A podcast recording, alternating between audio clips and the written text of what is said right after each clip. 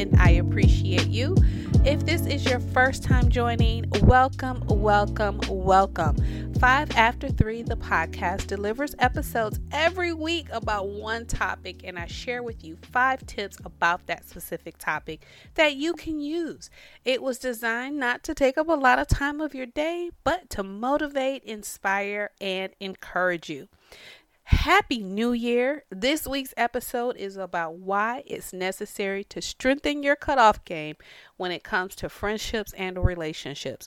It's a new year, y'all. So, unfortunately, there are some places that you are going that not everyone is going to be able to come along with you.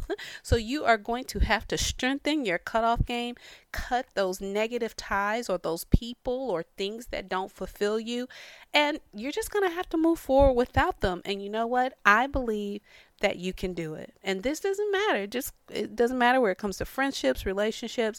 Your cutoff game can be used in any capacity. Okay.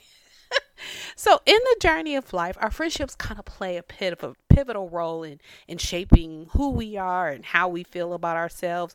And as a black woman, I understand the unique dynamics um, and the challenges we face when it comes to friendships. So I can speak about it because I have had to cut ties with those friendships and relationships that no longer serve my well being, my happiness, or my personal growth. And quite frankly, you should do the same.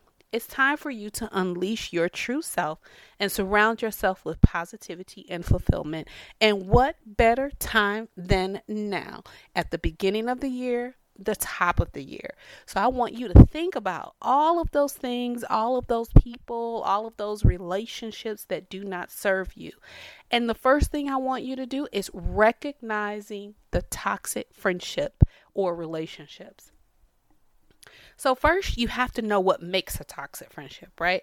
And by understanding this, you can identify those relationships that may be holding you back from who you really are or your true potential. When you are speaking to a friend, does it feel draining? Like, seriously, like every conversation, it drains you. Do you have that friend that only wants to discuss them and their issues when you all connect?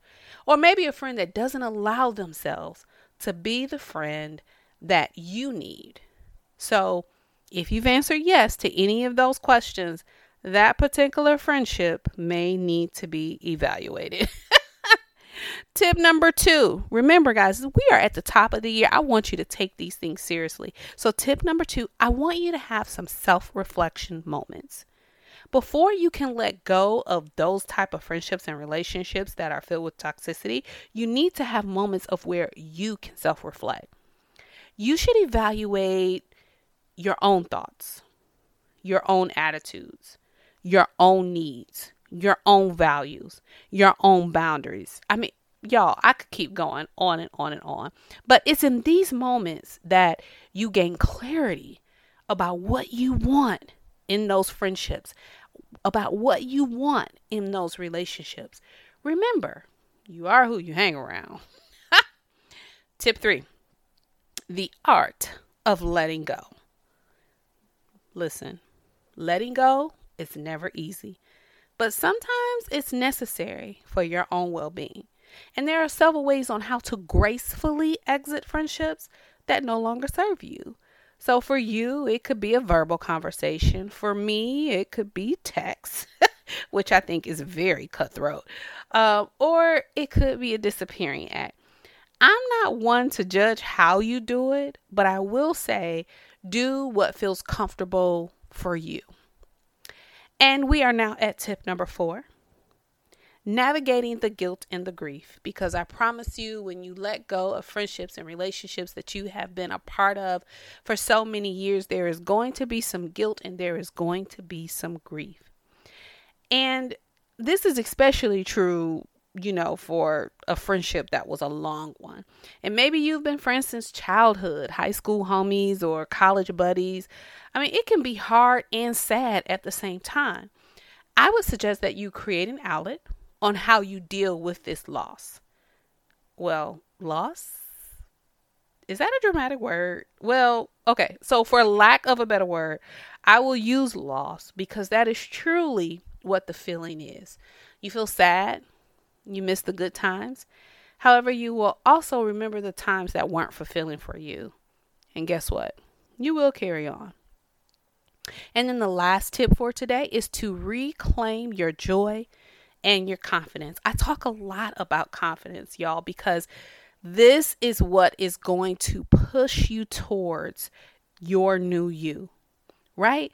And on a brighter note, as you rid yourself of those toxic friendships, you will find room for joy. You will begin to feel lighter, and you will, believe it or not, you will have a greater and higher confidence level in making decisions that nurture this newfound joy. I certainly hope this shared information helps you as you move forward. These few little tips helped me as helped me I mean along with a few others that I have compiled in a form of an ebook. So if you want it's yours for free. You can check out the link in the bottom. So thanks for joining me today. I will see you next